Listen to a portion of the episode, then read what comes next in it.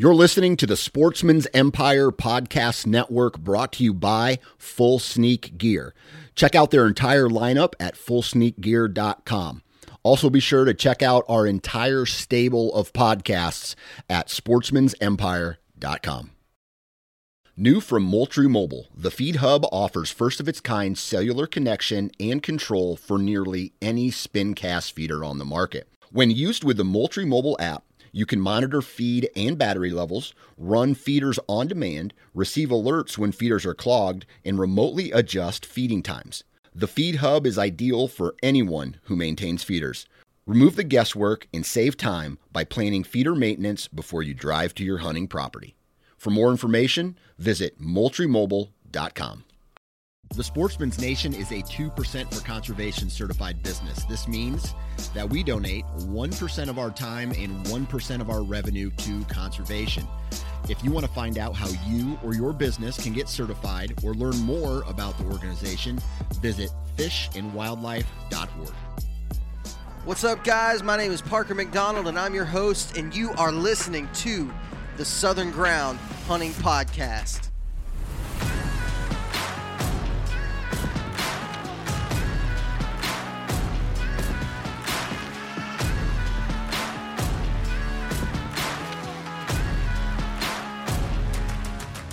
What's up, everybody? Welcome back to another episode of the Southern Ground Hunting Podcast. I'm your host, Parker McDonald, and we've got a great episode for you today with my buddy Jordan Pope. Jordan has uh, had a good amount of success turkey hunting this season, and uh, it's not for uh, for lack of effort. He has put in the time and the miles on his boots, and uh, has has really done a great job. And what we talk about today is just that, just how much time and how much how important it is to keep going every single day and every or I guess every day that you have the opportunity to go and spending as much time in the woods as you possibly can because that is a lot of times the like winning factor for killing turkeys consistently is just keep going. Even when it's hard even when you're not hearing turkeys gobble keep going. And so we're going to talk a little bit about that, and you're going to get to hear some of his uh, strategies going into this season. But before we do that, I want to remind you really quick to go and check out skregear.com. You can use the code Southern Ground, and that'll save you a little bit on your order. They got a new pattern out. They've got a lot of stuff on sale, and uh, we love our Skre. Um, you can also check out nucanoe.com for all your kayak needs, tethrdnation.com for saddle hunting equipment, and our newest addition to the uh, the partnership team is uh, Spartan Forge. You can go to SpartanForge.ai and use the code Southern Ground, and that will save you 25% on uh, on your membership there. And what you pay right now is what you'll pay forever. These guys have got some really cool stuff coming in the future, in the near future, that I think you're gonna wanna you're gonna wanna check out. Um, but you can learn more by visiting SpartanForge.ai. So, that being said, let's get into this episode with my buddy Jordan Pope. All right, y'all, welcome back to the Southern Ground Hunting Podcast. I've got my buddy Jordan Pope from uh, northern, we'll say northern Alabama, so we don't give a whole lot of stuff away. Um, but Jordan is a uh, return guest. He came on last turkey season, uh, killed like three or four turkeys in like three or four days and uh, it was a tough season, but he managed to get it get it done right there at the end. And this year is kind of going the exact opposite. So I, I, wanted to get him on the show again so we could so we could talk about it a little bit. So Jordan, how's it going up there in your neck of the woods? What's up, man? It's uh it's, it's going. It's getting started slowly, but it's it's starting to pick up a little bit. It's funny how we how we say that like oh you know it's getting slow people see your posts and stuff on social media and they don't realize how how many times you've been in the woods with uneventful hunts to make up for those two I, I guess you killed you killed two right this season so far? Yeah so you've yeah, killed two birds so far. two birds so far. We're about uh what two weeks i guess we're two weeks into the season and a lot of people haven't killed anything Um, and so they're like, man, must be nice. You know, I wish I could kill two birds in one season. And you're over here like, you don't know how much time and effort went into those two birds to kill those two. Um, yeah. But but you're you're you're crushing it, man. You're you're well on your way to uh, being able to tag out, hopefully. But you actually had a good day today, right? Like you you killed one an hour after me, and you got off the phone this afternoon. Oh yeah, and that just tells you, you know, how you can be down on yourself and kind of be having a game plan and it's kind of falling apart and everything just changed in a split second when turkey hunting. Dude, it is. It's just like turkey hunting to do that to you when you're like, I literally have had days where, well, um, two weeks ago, I guess, or a week and a half ago, when I was uh, when I was up there in the place, the other place that we won't mention, where I killed the two turkeys at. Um, that that morning started out slow, man. I was like, I I should probably just go ahead and go home. Then I ran into two other hunters, and then I was really like, yeah, I'm just gonna turn around and go go home when we get done talking. And I ended up killing a turkey that day.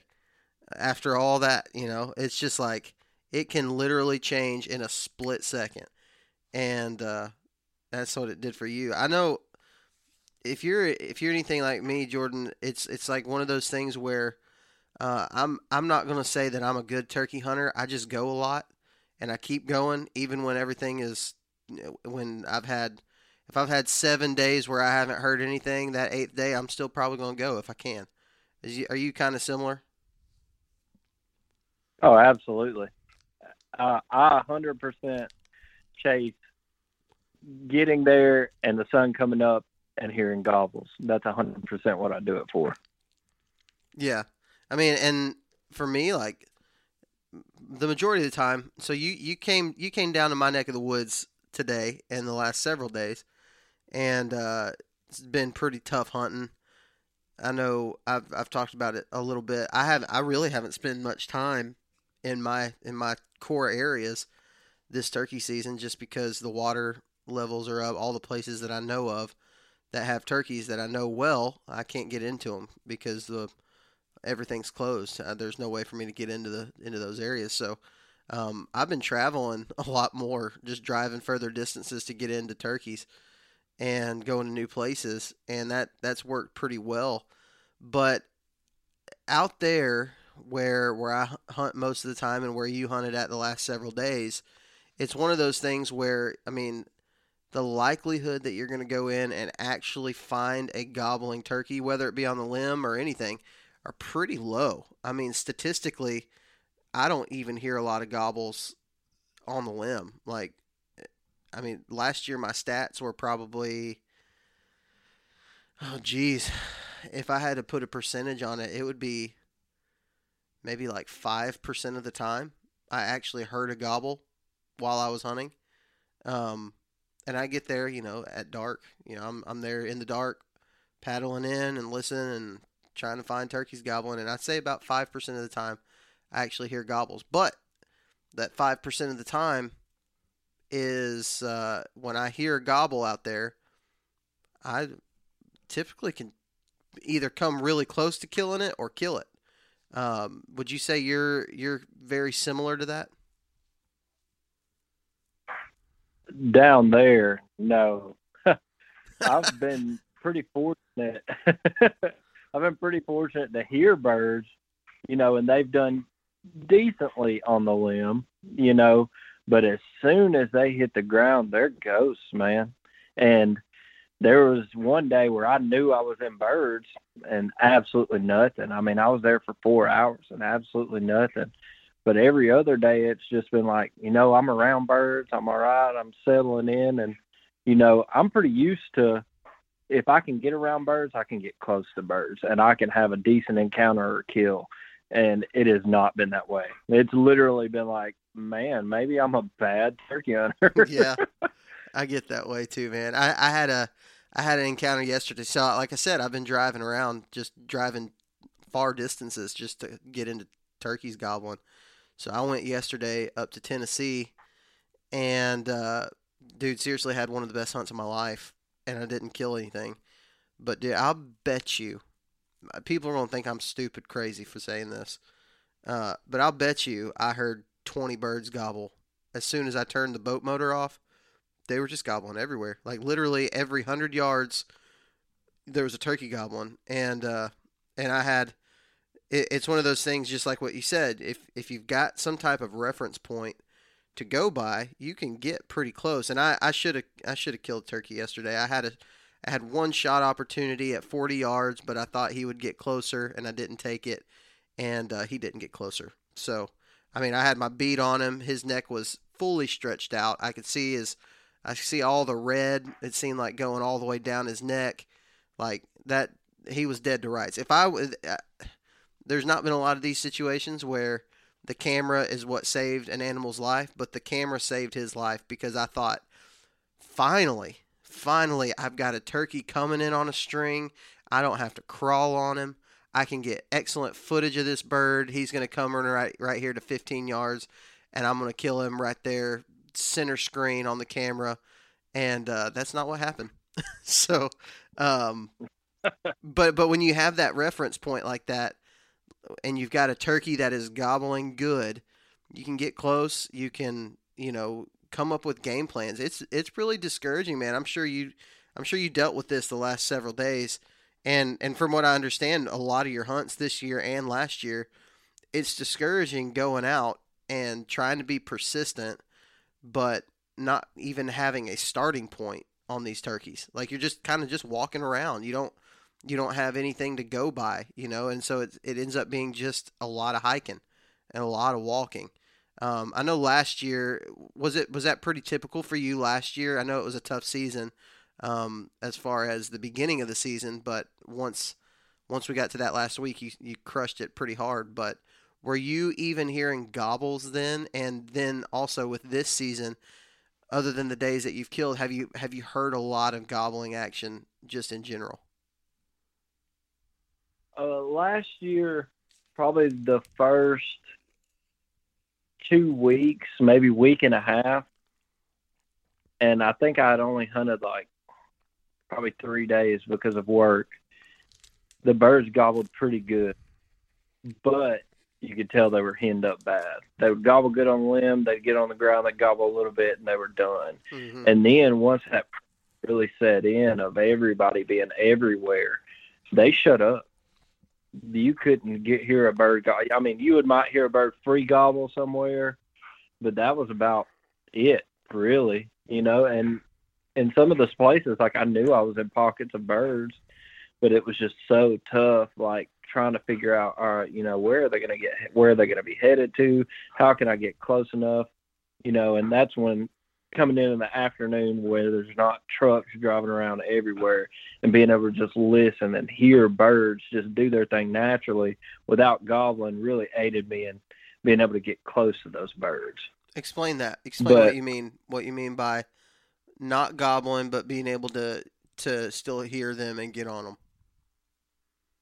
So the way that that management set up, it's got a lot of like gravel roadways and dirt roadways through it. So instead of me driving down the gravel, which I felt like was putting a lot of pressure on the birds, and you know the qui- I feel like the quieter the woods are, the better a turkey acts. Mm-hmm. It's just anything abnormal to them for the rest of the year and leading up to the season, it's all of a sudden, boom, they start hearing all this noise. They don't want to act the same. Mm-hmm. So I just stopped giving them as much noise as I could. I just started walking in areas where I knew that birds would hold up in the afternoons, and you would just hear them scratching, clucking, and just doing their thing naturally. And there was one bird that he actually did gobble in the afternoon, but the other ones, I would just squeeze as tight as I could. And most of the time, they were close to a creek. I would squeeze as tight as I could in, try to get like 70, 80 yards, 60 yards and just soft call to them, and they would slide by and check me out. Hmm. That's uh... and it's it's not want you know you want that bird gobbling and running in, but you know it's what you got to take sometimes. Yeah, I mean, obviously everybody wants to hear that gobble. Everybody wants every, elk hunters want to hear an elk bugle, you know. But whenever it, whenever it comes down to it, like you're there to kill an animal, or to to hunt an animal and sometimes the hunt is I mean, in my opinion, here here's my just my opinion of everything. The harder the, the the harder hunts are the ones where you have to crawl on them or do what you're doing and what you talked about and try to sneak in real close because you hear them making those natural noises, sneak in real close and and actually come up with a strategy.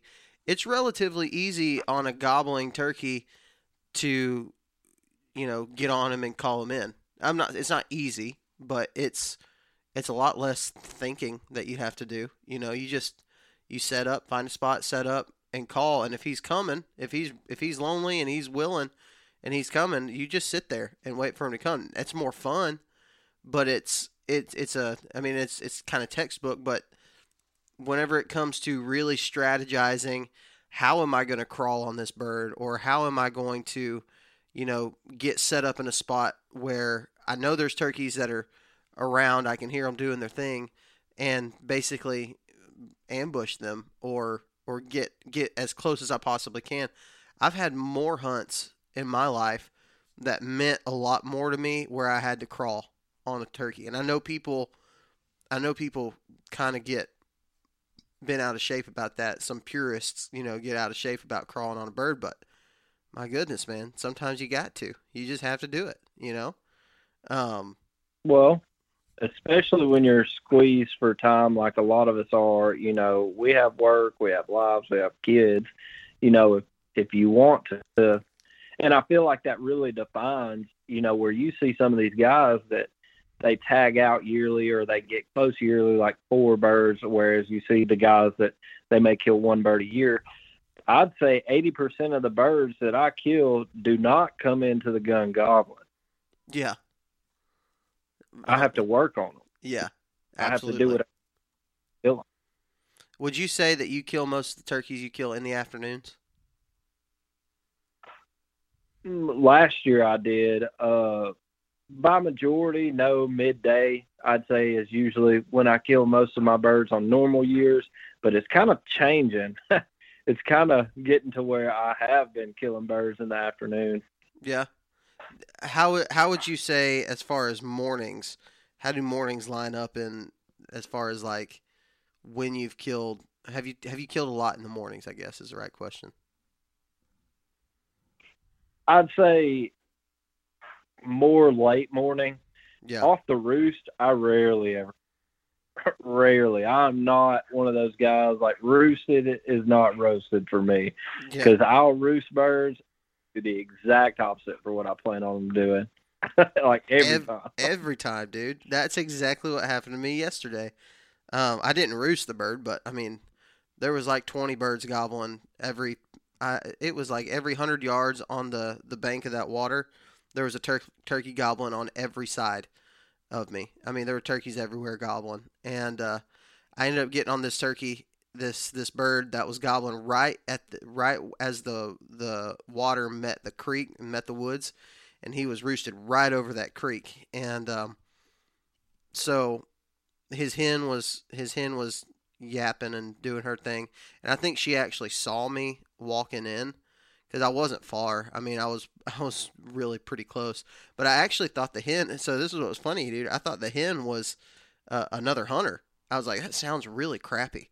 Like that's not a great hen call. That's got to be that's got to be a, another hunter. And so I'm just kind of standing there like looking and I'm like where is he at? Cuz I know he's close. And then all of a sudden she she flies down. She does a fly down cackle and I see her fly down probably 50 yards away from me. And uh and I was like, "Oh, well, I guess I guess she was real."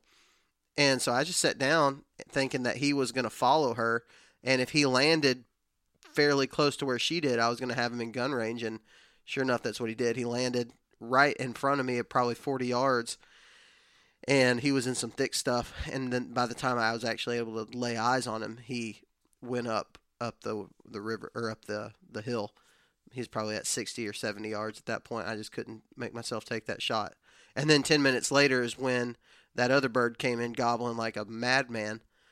Um, that just tells you how many turkeys were around. You know, I had two opportunities at different different gobblers in ten minutes, and uh, that would have been probably, as far as eastern easterns are concerned, uh, that would have been my first ever right off the roost. I, I've never I've never killed one right off the roost like that. Um, I've had a couple chances. You know, I've killed, uh, you know, around seven o'clock or so. That's probably the earliest I've ever killed one.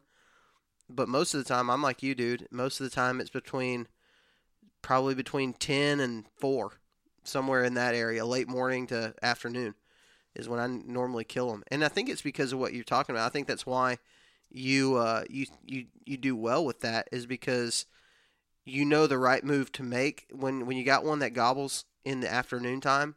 It means that he's killable, in my opinion. I, I think when they gobble in the afternoon, they're killable. Um, that's a surefire way to tell that you can you can kill that turkey. He may not gobble much anymore, but he was he was lonely enough to let out a gobble late in the afternoon when the hens are gone. Dude, it's just that's just a magic time to uh, to get on one. And so I think you know for you, ha- kind of having that knowledge and that woodsmanship skills to know where to set up and to know how to call and how to walk quietly through the woods is a is a big deal in killing those late late morning and afternoon turkeys. You know, I think it's I think that's perfect.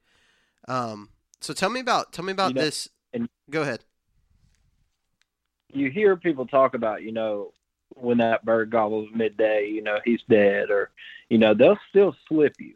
Yeah, like will. I've I have one bird in my head last year that you know he gobbled at like probably two thirty. We could still hunt WMA in the afternoons, and he was fired up. And just every move that I made, he was just one step ahead of me, and he he knew where he wanted to be, and I just had never seen this bird make these moves before, like I normally get a chance to do, and he was headed to a little spine ridge and by the time i kind of figured out where he wanted to be there was no way i could get around him without him seeing me hmm so they'll you know even though they're totally killable you still got to play the game the right way Yep, you're exactly right. You can't you can't just go in. That's why I said that. You know, because of your knowledge, woodsmanship, and things like that, you're able to capitalize on those those after late morning and afternoon afternoon gobblers. You know, it, you still have to have that that amount of skill. You know, to be able to to be able to tell where they're at.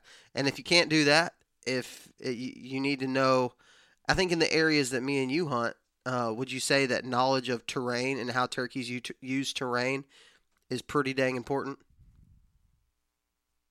oh absolutely like i've actually related it a lot to down to the point that i've seen turkeys use drainages and things like that the same way that deer do Yeah, absolutely. I see that all the time.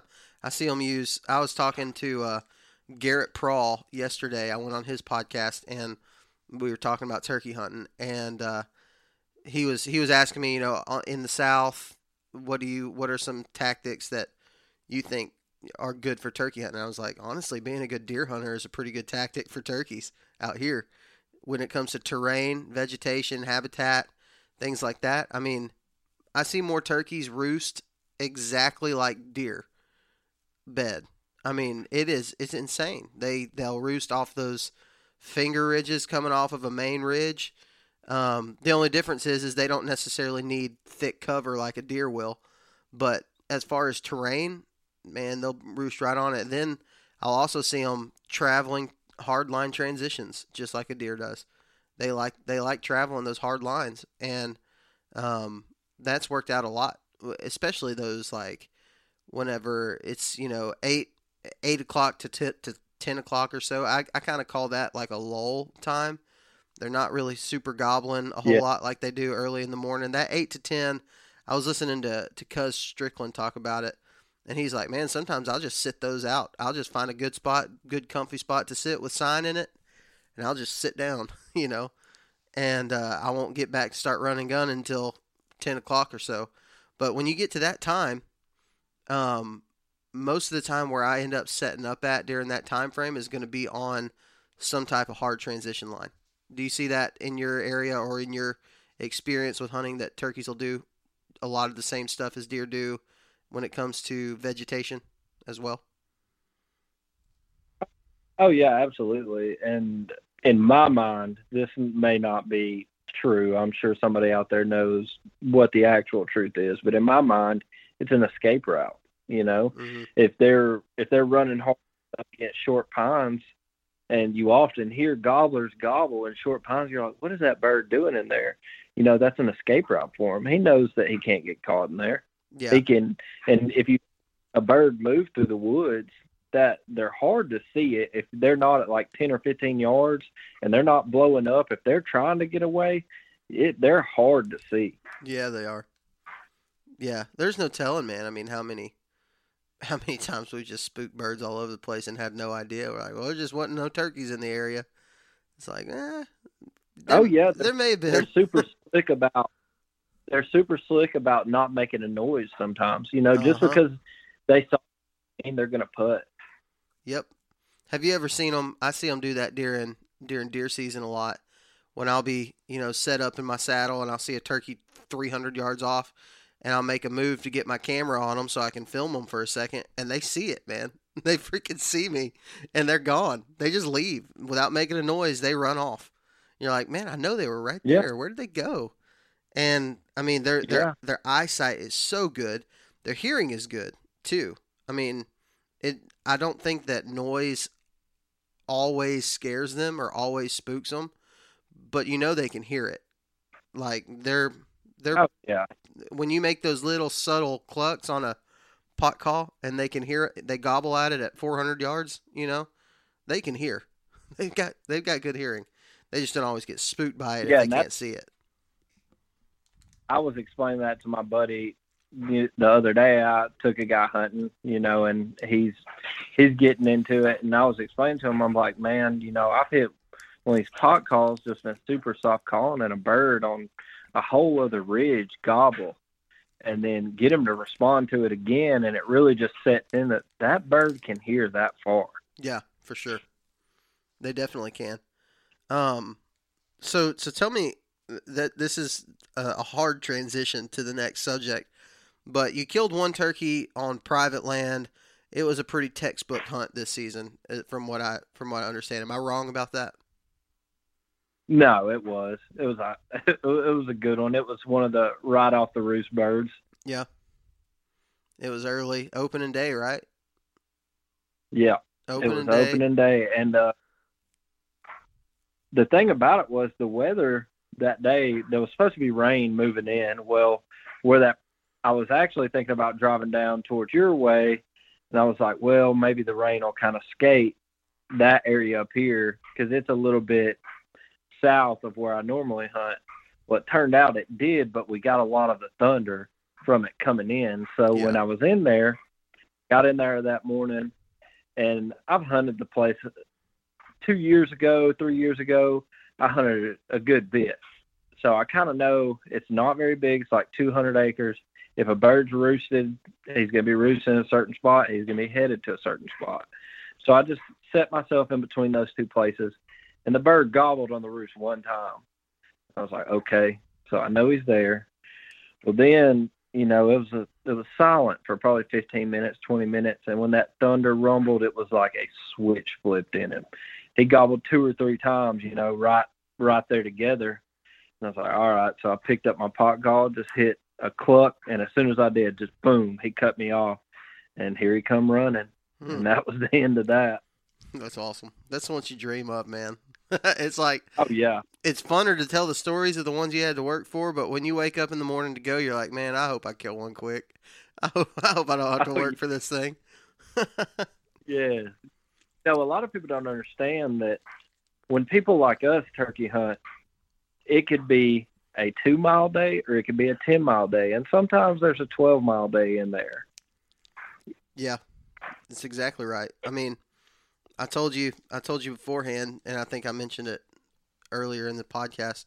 Last year, I put on easily over a hundred miles on my boots, and and that's not even including kayak miles that I put on just floating, trying to listen for something a different way, you know. And um, I mean, the ones that I the the days that I that I killed, I didn't really have to go all that far. I mean, especially the the second bird I killed last year, in Alabama. I really didn't have to go very far for that one. I mean, it was it was a relatively easy easy hunt. I mean, I still went probably eight or nine hundred yards from the boat, but it was relatively easy compared to some of those days where I mean, you walk and walk and walk and walk and just like, why do I like this? Why do I enjoy this? Why is this fun? Why am I here? I could be at home doing things that matter. Yeah. You know, and I'm just gonna sit here and walk through the woods, and uh, Yeah. it's just it's hard to get up and go, and knowing that statistically that's what you're going to be doing. You're just walking through the woods. You're just taking a hike. That's about it with a whole bunch of camera gear and a gun. That's pretty much what I. It's like I'm going on a weighted hike. that's all I'm doing today. Um, and uh, but you're you're exactly right. For a lot of people, um, a lot of people have the and and I and I do not. I'm not putting people down that have this. I would be doing it if I had the, luxury. They they have the luxury of getting out of the truck and going to a spot where there's a lot of turkeys at and listening and hearing one and then walking to the field that they're roosted over and setting up decoys and shooting one. I mean, that's that's how a lot of people turkey hunt. That's that's how TV portrays turkey hunting. I didn't I didn't care anything for turkey hunting when I was growing up because that that just wasn't that didn't sound like anything I really wanted to to do. Now, I would do it if I had a place to go at this point. I, that I could do that at, I would 100% be doing that. But but that's not my reality. My reality is is I'm going to go and I'm going to work probably harder for a turkey than I worked for any deer in my entire life, and I'm just going to walk a lot. Uh, so you're exactly right, man. And it is uh, there is something about it though where when you put in that amount of work, it's just it feels so good whenever the stars align. It's such a good feeling. It it's unmatched by anything else. Um, do you feel? Tell me, tell me this, Jordan. Do you are are you a are you a turkey hunter that likes to deer hunt in the off season, or are you a deer hunter that likes to turkey hunt? I'm a turkey hunter that likes to deer hunt, but it's they're to- two totally different feelings for me. Uh, turkey hunts for the soul, man. Yeah. you know what I'm saying? Yeah, I mean, it's when you got a spring morning, you've got four or four or five birds gobbling around you, and you're just sitting there, and it's 50 degrees in the morning. That's what life's about. yeah, I mean, for me, if I couldn't do that, I really wouldn't want to live life anymore.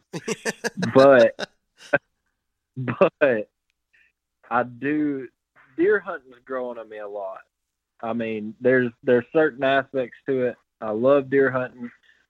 I love shooting deer. I like getting to them. You know, I like the aspect of it, the chess game of it. But man, there's just something that a turkey does to me. I don't know. I'll wreck a vehicle trying to look at one. I told somebody, I told somebody who's not a turkey hunter that the other day. I, it was a lot more raunchy the way that I put it up, but basically I said, uh, I said, hey, be looking in those fields, see if you see a strutting turkey out there. And he's like, why? You can't even kill one right now. It's not even season. This was like a week before, a week or two before season started.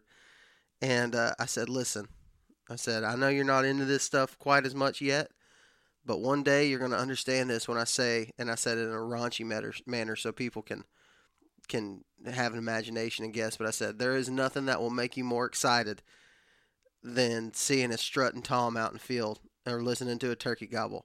And dude, sure enough, as soon as I said that, this long beard runs across the road, and uh, and he's like looking at me weird, and I start screaming and yelling. I'm like, ah, there it is. You know, it's getting me jacked up. I was getting fired up about it. Um, but you're exactly right, man. I mean, I hear people talk all the time about once you go to Colorado and you hear an elk bugle, you'll be thinking about Colorado for the rest of your life. Um, trying to recreate that feeling, and that's that's how it is for turkey hunting for me. It's like yesterday, whenever I was in Tennessee and I heard all those turkeys gobbling, it was just like, man, I will live the rest of my life just dreaming about this morning, you know. And it's like, I love to deer hunt. Deer hunting, deer hunting is my thing. Like I feel like I, I feel like I can go and find deer relatively quickly. I'm a I'm a more seasoned, experienced, and better deer hunter than I am a turkey hunter. But man, whenever it comes to mornings like I had yesterday, even though I didn't kill anything, I, it will always be a reference point in my life. You know, is like that. There, I had. I'll tell my kids. One time I was out there in Tennessee. As soon as I turned that boat motor off, man, turkey. There was twenty turkeys gobbling around me, and you know, I hope that I can experience that again one day. But I mean, at this point in my life, I don't think I've ever had a morning like that, and I'm 30 years old now. So, um, chances are that that was that's a once in a lifetime day, you know, um, for me, anyways. It, again, statistically speaking, for me, that's once in a lifetime day. But it's like, you know, I've I've had days where I've seen 30 and 40 deer, you know, stuff like that that you know kind of live on in my memory where you just like, man, one morning I was out here and the deer were just running around everywhere. And that was what yesterday morning was like for me for turkeys. I'm definitely a deer hunter that turkey hunts, but like you said about deer hunting, turkey is it is ever evolving in my mind and in my heart. Like it's it's I could see one day me being 55, 60, 70 years old being a diehard turkey hunter and deer hunting is just something I do for fun in the off season. You know, I could see that being the case when I'm older. Yeah. And uh you know, it's hard it's not hard for many people like, you know, they grew up, they saw Bambi, you know, they've looked out in fields and probably seen a big deer walking by. But there ain't many humans walking earth that have got to go sit in the woods and hear a bird gobble at 60, 70, 80 yards from you and just shake you. Mm-hmm. And you're like, whoa. It, isn't it something, dude? Like when you hear them, when you hear them gobble that close, and it's like it's it's got such a different sound up close than it does far away. It's like it's when you can hear that that chatter. Uh huh. It's the chatter. It's, it's that high, the high pitched part of that gobble that you cannot hear far away. You know, when you're just sitting out on your porch and you hear one gobble. But when they gobble right there in your face, dude, and you can like hear that, it's the high end, that higher frequency, and the and the uh the like this almost like it's you can hear the spit in his throat. You know. Oh. Yeah. It, it gets you. It gets you, man. It's something I feel like every person get to get to experience once. Yeah. I mean, just for the pure the pure beauty of nature that you know people don't realize that things like that happen. Uh huh. I'll tell you. Like I'll be sitting at Go what's ahead. happening? Where are the birds gobbling at? Yeah. yeah. So, dude, you know the thing that I mean, talking about goblin and things like that, like that's that's all good. But the there's one noise that I I hear very um seldomly. I don't hear it just a ton, but that's drumming. When I when I heard a drum the very first time, it was actually the very first time I ever called in a longbeard, and uh, I was telling that story to somebody today. Um, is really what hooked me to turkey hunting in the first place. And I'd been working this turkey, this bird. He was like 300 yards off on another piece of property across the property line. And I could see him over there on a ridge just strutting for some hens and doing his thing. And I was just kind of set down just so I could keep my eyes on him. And uh, all of a sudden he he broke loose and started coming my direction. And I, I mean, I was excited, you know, as long as he was gobbling, I was going to keep making noises at him. I didn't. This is my like like I said, this is like my first year hunting easterns, and um, I didn't really know what I was doing all that much. Well, his goblin was getting closer and closer and closer. Then he just stopped, and I was like, "Well, crap, that sucks." You know, just counted as a loss, another loss for me. Well, what I didn't know at that time was when they when they're doing that and they stop gobbling, it probably means because they're dang like covering ground trying to get to you. And all of a sudden, dude, ten minutes later, I, I caught me off guard. I just hear this loud bass drop right behind me. And I was just like, what in the world was that noise? And I look over, and literally, like 10 steps behind the tree I was in, that bird is just puffed up, strutting right there, looking around. And uh, I didn't kill that bird. He was behind me, and I tried to make a move on him, and he just ran off. But that noise, that drumming noise, is what really got me like, oh, it got me hooked to it. Do you hear it a lot where you're at? Man, I actually think I have trouble hearing it, and I it's such a it's a shame because I know people who can hear it at like 50, 60 yards, and Yeah. I think that it helps you kill in a way.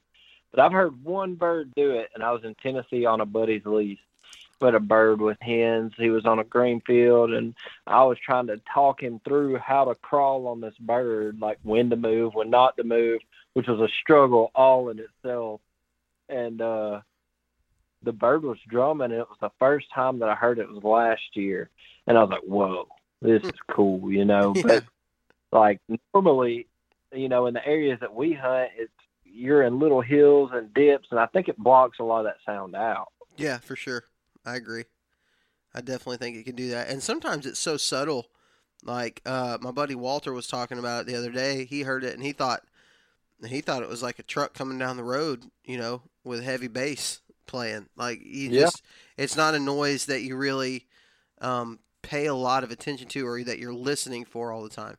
I find that whenever I'm listening, when I know there's a turkey just up a hill or something like that, or I, if I have my eyes on one that I'm watching, that's when I usually hear it. And I think it's because I'm looking, I'm listening for it, and I'm I'm more aware, I'm quieter. The only thing I'm thinking about is that bird, and um, that's when I find that you know I hear, or if it's just like right up next, close to you. But uh, I love that sound, man. That's one of those sounds that just puts uh, it makes the hair on my arm stand up. Like I just I love that one. Um, but kind of switching gears a little bit, what? Tell me the story about this bird that you killed this afternoon because I think it's a it's a cool story and it shows a lot in the in the way of persistence and really not giving up even after you've had a pretty tough few days of hunting. All right, so obviously I was like down your way this morning, and I'm just bound and determined to try to drag a bird off that place. I think it's just like a feather in the hat thing. I got to do it. I don't know why, but I do it. well, I was down there this morning. I heard a bird gobble forever off, and I was, I was sitting there hoping. I'm like, man, please be another bird gobbled like closer, because like I don't really want to. I'm gonna have to make this walk if he's the only bird gobbling. So I sat there for a minute. And he gobbled like two times, and there was 18 wheelers coming down the highway, so I was having trouble hearing him. So I literally start to head that way, and a hen kicks up right below me in in the bottom, and I was like, "Oh yeah!" I was like, "Here we go." So I sat down, set up, and uh, I start getting her mad, and she is super mad. I was sitting there thinking, hopefully she's got a gobbler with him, or she's to pick one up real quick. Well, she works her way up to the field, and the whole time I'm sitting there thinking, I'm hearing two sets of footsteps. So, you know, I'm prepared to shoot. She gets on the field, and she stays on the field for about 10, 15 minutes just wailing, and another bird never gobbles. She finally walks her way back off, and that was the end of that. And I get up, and I'm just like, man, like I was really hoping that that was it. You know, a good, easy morning, quick. Well, in the back of my mind, I knew that I could, I could get to where that bird was, and I was just kind of fighting myself about it. I was like, man, because he was far. He was super far, and he was up a really big ridge, and I was to have to walk through bottoms and get the whole way. And there was a creek that was, I could hear it from where I was, so I knew it was roaring. So I finally told myself that I was just going to have to do it. So I made my way there and I set up in a general vicinity of where he was. And I stayed there for probably two or three hours just trying to get him to strike up, not doing anything crazy, but soft calling probably every 30 minutes and then maybe kicking up once or twice. Mm-hmm. And he never. So what I've been doing is like, I know the, the WMAs are closing at one. So if I'm not on a bird by like 11:30, 11, and today it was a little earlier than that, it was like 10, 20 maybe. I was like, well, I'm just going to go ahead and head out and jump to private back where I'm from and try to strike up a bird because I saw a bird yesterday on the private. So in, in my mind, I was like, that's probably my best option for trying to get a kill today. So I hit the road, got up on private, sat out there for a minute, just listen, let everything g-haw on for a minute, and then I, I hit the call a couple times. never heard a bird gobble, never saw a bird. I have certain spots on that place where I can kind of cruise and see if they're out and about. And uh, my wife had texted me and told me she only had one client today, but she wasn't going to be off till like two thirty. So I was like, well, I've got a couple hours. There's a management area kind of across from where my private is. I'm just going to head over there for a minute and just see what's going on, you know. So I pull across the highway, start to head up. It's a a big mountain, like a big big mountain. I start to head up it, and uh, I saw three or four hens cross the gravel road in front of me alone. And my gears got to turning. And I was like, there's got to be a bird breeding these hens around here somewhere. And uh, temperature's right, everything's right. So I pull up onX, I'm looking, and there's a lot of small pines to like my left. I'm like, I'm just gonna get off in there and maybe see what's going on. I'll just start there, and I'm not gonna, I'm not gonna dive super deep, but you know, I'll give it the college try. Well, I pull up to a gate down one of these roads that go into that pine thicket, and it kind of hits the backside edge of it. And I stop, get out, and I'm kind of arranging my stuff, like literally just mindlessly, like putting on my vest and everything, and boom, all of a sudden behind me at a hundred yards, like right in a bottom, right below me, bird gobbles. Then he gobbles again, and then he gobbles again, and I was like, "Are you kidding me?" Like this bird is on fire. So I'm, I'm rushing, I'm rushing, and I literally just like take my vest and throw it in my truck, get a mouth call out of it, get my gun out, make sure there's a shell in, and I walked like 15 yards in the wood line, and I sat down. Like my truck is literally like dinging still because the door's open and the keys are in it, and uh, he gobbles again, and I clucked at him, and when I did, he cut me off, and I was like, oh man. Well, in the happening of all this, I don't realize that I haven't turned the red dot on my gun on because I have a little cover that goes over it. I just pulled that off and threw it in my truck and started moving. Well, I haven't realized it yet, but this bird is already at like 30 yards. He's about to crest the top of the hill. And I finally get my gun on my knee. He's at 20 yards. And I'm looking through my red dot. I'm like, oh my God, my red dot's not on. Well, he's trucking. This bird runs like 15 steps. And at that point, like, I'm kind of nervous like, well, I'm gonna have to shoot him. So I just shot him with no red dot, which his head had filled up a good bit of the glass, and just rolled him right there. I mean, he was done. Which I shoot a really open. I shoot a duck choke in my turkey gun, so I knew that I had a little bit of play, but I didn't yeah. know how much. That's but crazy. it was crazy just how quick how quick it happened. And it changes like that when you're a turkey hunter. And every yeah every seasoned turkey hunter is going to tell you a story that's very similar to that. It's like I got my butt handed to me, just got beat up, tore up, just crap, you know, all day. And then I finally lucked into a bird. I didn't have to do hardly anything. You know, I walked 10 steps, sat down, and he came in in 30 seconds. You know, every everybody that's been in the turkey woods – long enough knows that that is a real possibility. But it's so easy when you know that the likelihood of that of it happening is pretty low. It's so easy to just go home, be like, "Man, I'm tired. I need to just get home." And yes, but making that one just kind of last effort to go in there and try to get on one ended up paying off for you. I, I can think of multiple days where I had another two or three hours to hunt that I could have done something very similar where I could have just went to a just gone to another gate and got out just to see if there was one close by and uh, and I didn't do it because I just got my butt beat. But there's just no telling, man. When you don't know where that bird's going to be at, you don't know how lonely he is, and sometimes it just that's the best decision you'll ever make is just go hit one more spot just keep telling yourself that one more spot, one more spot, and uh, and it's super hard. Like a, a lot of guys ask me, you know, when we walk these miles, and it's some days it's hard for me. You know, if you, you know, you have a pre-planned place where you're trying to get to before daylight. Say you don't hear birds there, it's it is really hard to make yourself push further in but you just never know. It could be one ridge blocking you from hearing the birds, or you know you might walk all day and not hear any birds. But you might walk all day and then at 11 o'clock, boom, you get on a bird that's hot and it makes it all worth it.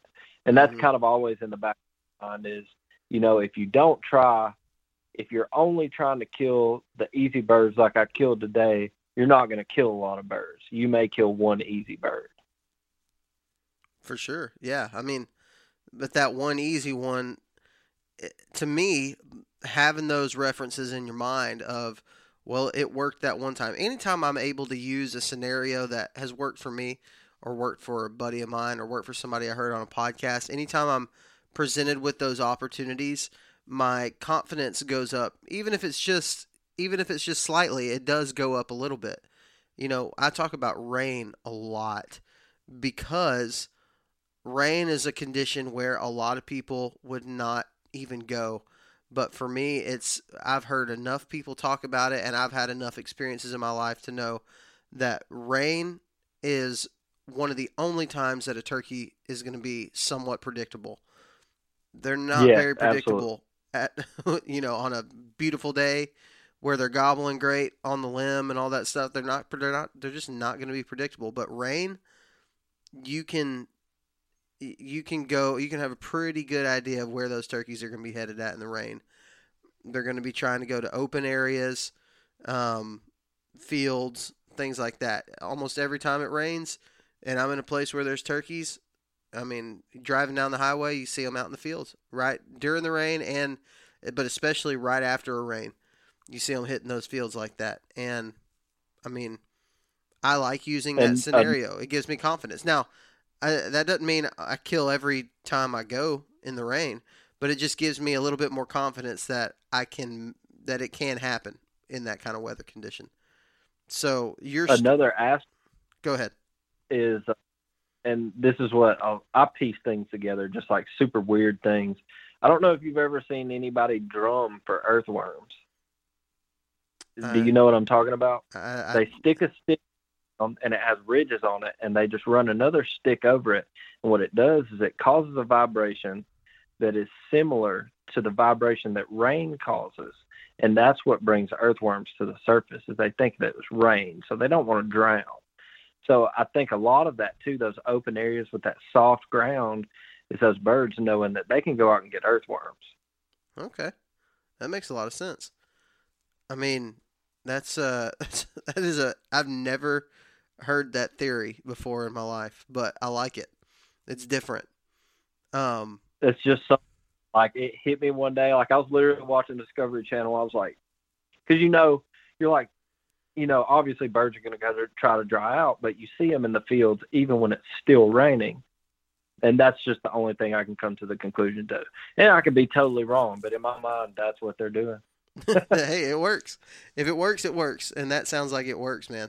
Um, but like your your situation um, today is for me. The next time I go and have one of those really tough days, and I'm ready to call it quits, I'm sitting in the truck and I'm ready to call it quits. That's one of those days. That's one of those stories that comes up your mind. Well, Jordan, it worked for him. You know, who's to say it's not going to work for me? I'm going to go to one more area and just get out of the truck and see if I can strike one up. You know, instead of just calling it quits, give it those last few opportunities for something to work out because you just don't, you never know when it's going to go. I, I, I say it a lot, but I think it's kind of the theme of this podcast that the best, the best tactic for turkey hunting is just go turkey hunting.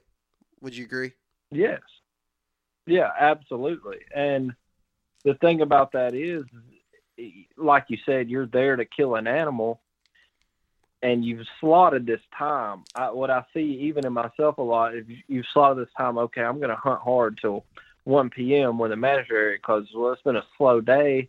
It's 10 o'clock. You haven't heard a bird gobble. It's so easy just to be like, man, I'm going to go grab a biscuit and go home and like sit and watch TV or something. But it's there's no creation of opportunity there. Mm-hmm. There there's so many days where I have been five, six miles deep and walking out empty handed, but I still go do it the next day because you never know. Mhm. And that's just how the woods are. Yeah, that's exactly right, man.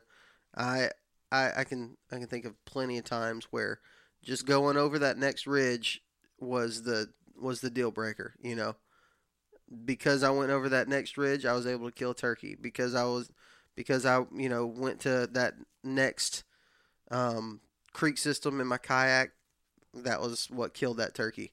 Just keeping on going, and uh, like you said, I think people put in their mind that you have an allotted time of if I don't hear turkey by this time, I'm just going to go home. And that's just not the. Obviously, if you got things that you're doing at the house or whatever, some things you just can't control. But if you've got time and you can be there, just stay until you can't. Stay until you you absolutely have to leave. And that kills turkeys. It kills turkeys year in and year out for a lot of people. And uh, it, it's without fail. You hear of people, if you're on any Facebook groups or anything like that, you hear people I about I was about to call it quits and went to one more area and struck him up. It works. It's just a thing that works. So, um, dude, what's your plans for the rest of the turkey season? I have got to drag a bird from down your area. I don't know why it is in my head, but you know, I've talked to several people that have over and over that have traveled the country that have literally said that's the toughest place in America they've ever been to drag a bird off of. I'm bound and determined. that makes me feel pretty good. that makes me feel that makes me feel justified. I don't ever be, want to be the guy that says, you know, where I hunt's the hardest place to hunt because I think everybody thinks that about their areas. Um, but where I hunt for turkeys, man, like I can kill deer on there pretty pretty well and fairly consistently But dadgummit turkeys, it's just like every single year. Um, and to be honest with you, this year I'm just traveling distances. Um, I'm, I'm like, you know what? It's worth it to me. I'd rather travel and have a decent chance at killing a turkey and not waste all my time than go and sit and walk miles and miles and miles, just basically wasting time.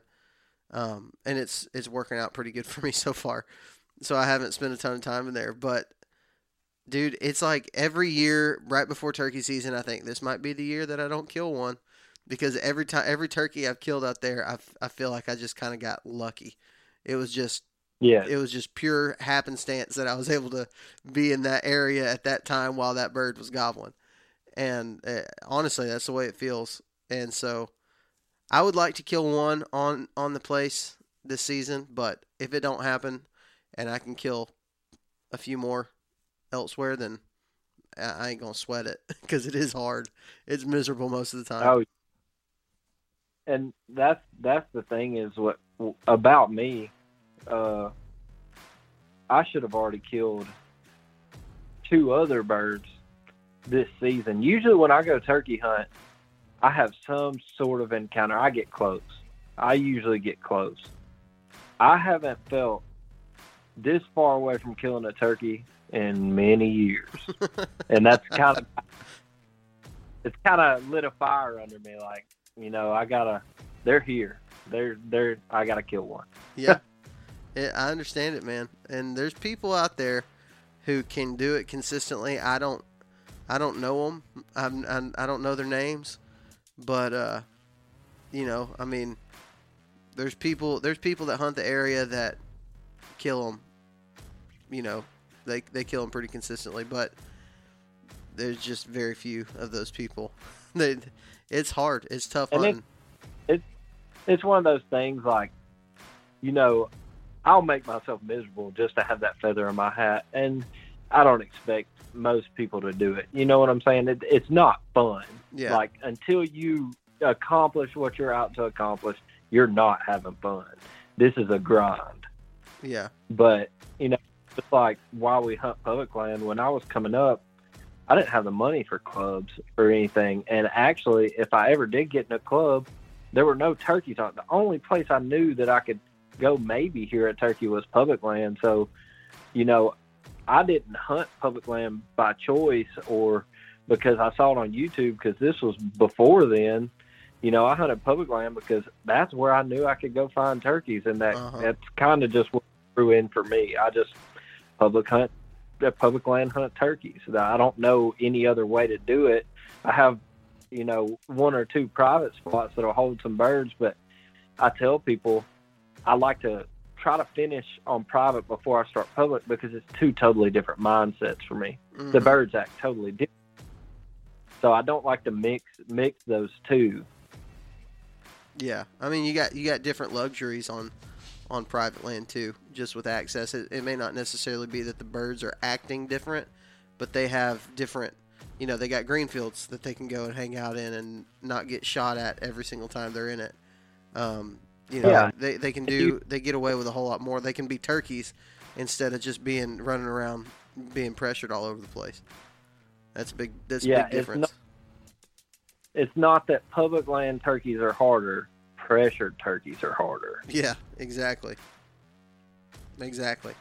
So- Um, so I heard I heard the other day somebody was telling me that they saw uh, a bunch of trucks at a campground down here on this place that we've been talking about, and uh, there was a bunch of people from like Pennsylvania, a bunch of license plates from Pennsylvania.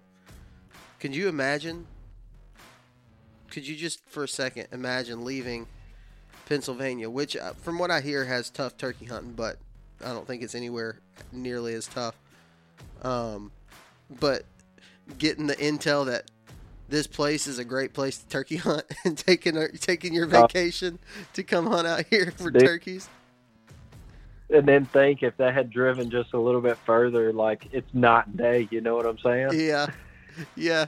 It's just I can't imagine how they like.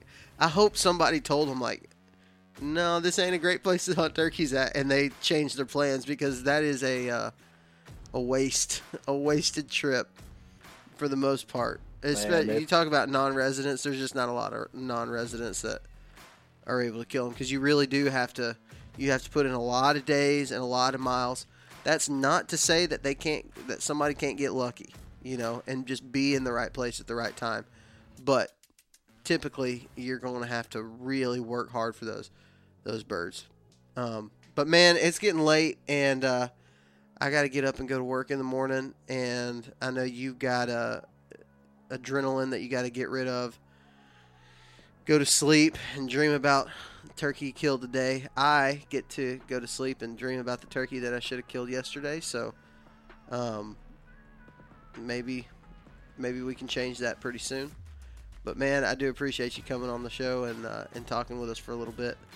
And good luck, man. The rest of the season, you only got three more tags left here in Alabama, so you better get after it. Three weeks, three tags. That's the si- situation I like to be in. Is that all we have? Is three weeks? Yeah. It, after this weekend, we should have three weeks left. Dang, golly. All right. It goes quick. all right. Hard to take. Crap. It's always talking to you, Parker. Yes, sir, man. Well, I appreciate you, man. Good luck for the rest of the season, and uh, thanks for coming on the show. All right, thank you guys so much for listening to this episode of the Southern Ground Hunting Podcast. We could not do this if it were not for those of you who listen, and uh, I really do appreciate it. There's a ton of great podcasts out there, and uh, I'm super grateful that you have chosen today to listen to Southern Ground Hunting Podcast. I cannot tell you enough how much that means to me. Um, I hope you enjoyed that episode. I know I sure did. I love talking to Jordan every time I get a chance to. He's a, uh, a turkey killing son of a gun, and uh, also he's a great dude. So um, that being said, just a uh, a quick reminder: check out skregear.com, tethrdnation.com, nucanoe.com, and SpartanForge.ai. These uh, these are the companies that support us. They support the things that we do, and likewise, we support the things that they do. I would not be telling you guys about them if I did not 100% believe in everything that they are doing, whether it's making equipment or um, software or whatever it is. I believe that they can uh, they can add value to to your hunting experience. So uh, check out all those companies. And again, thank you guys so much for listening. Really do appreciate that.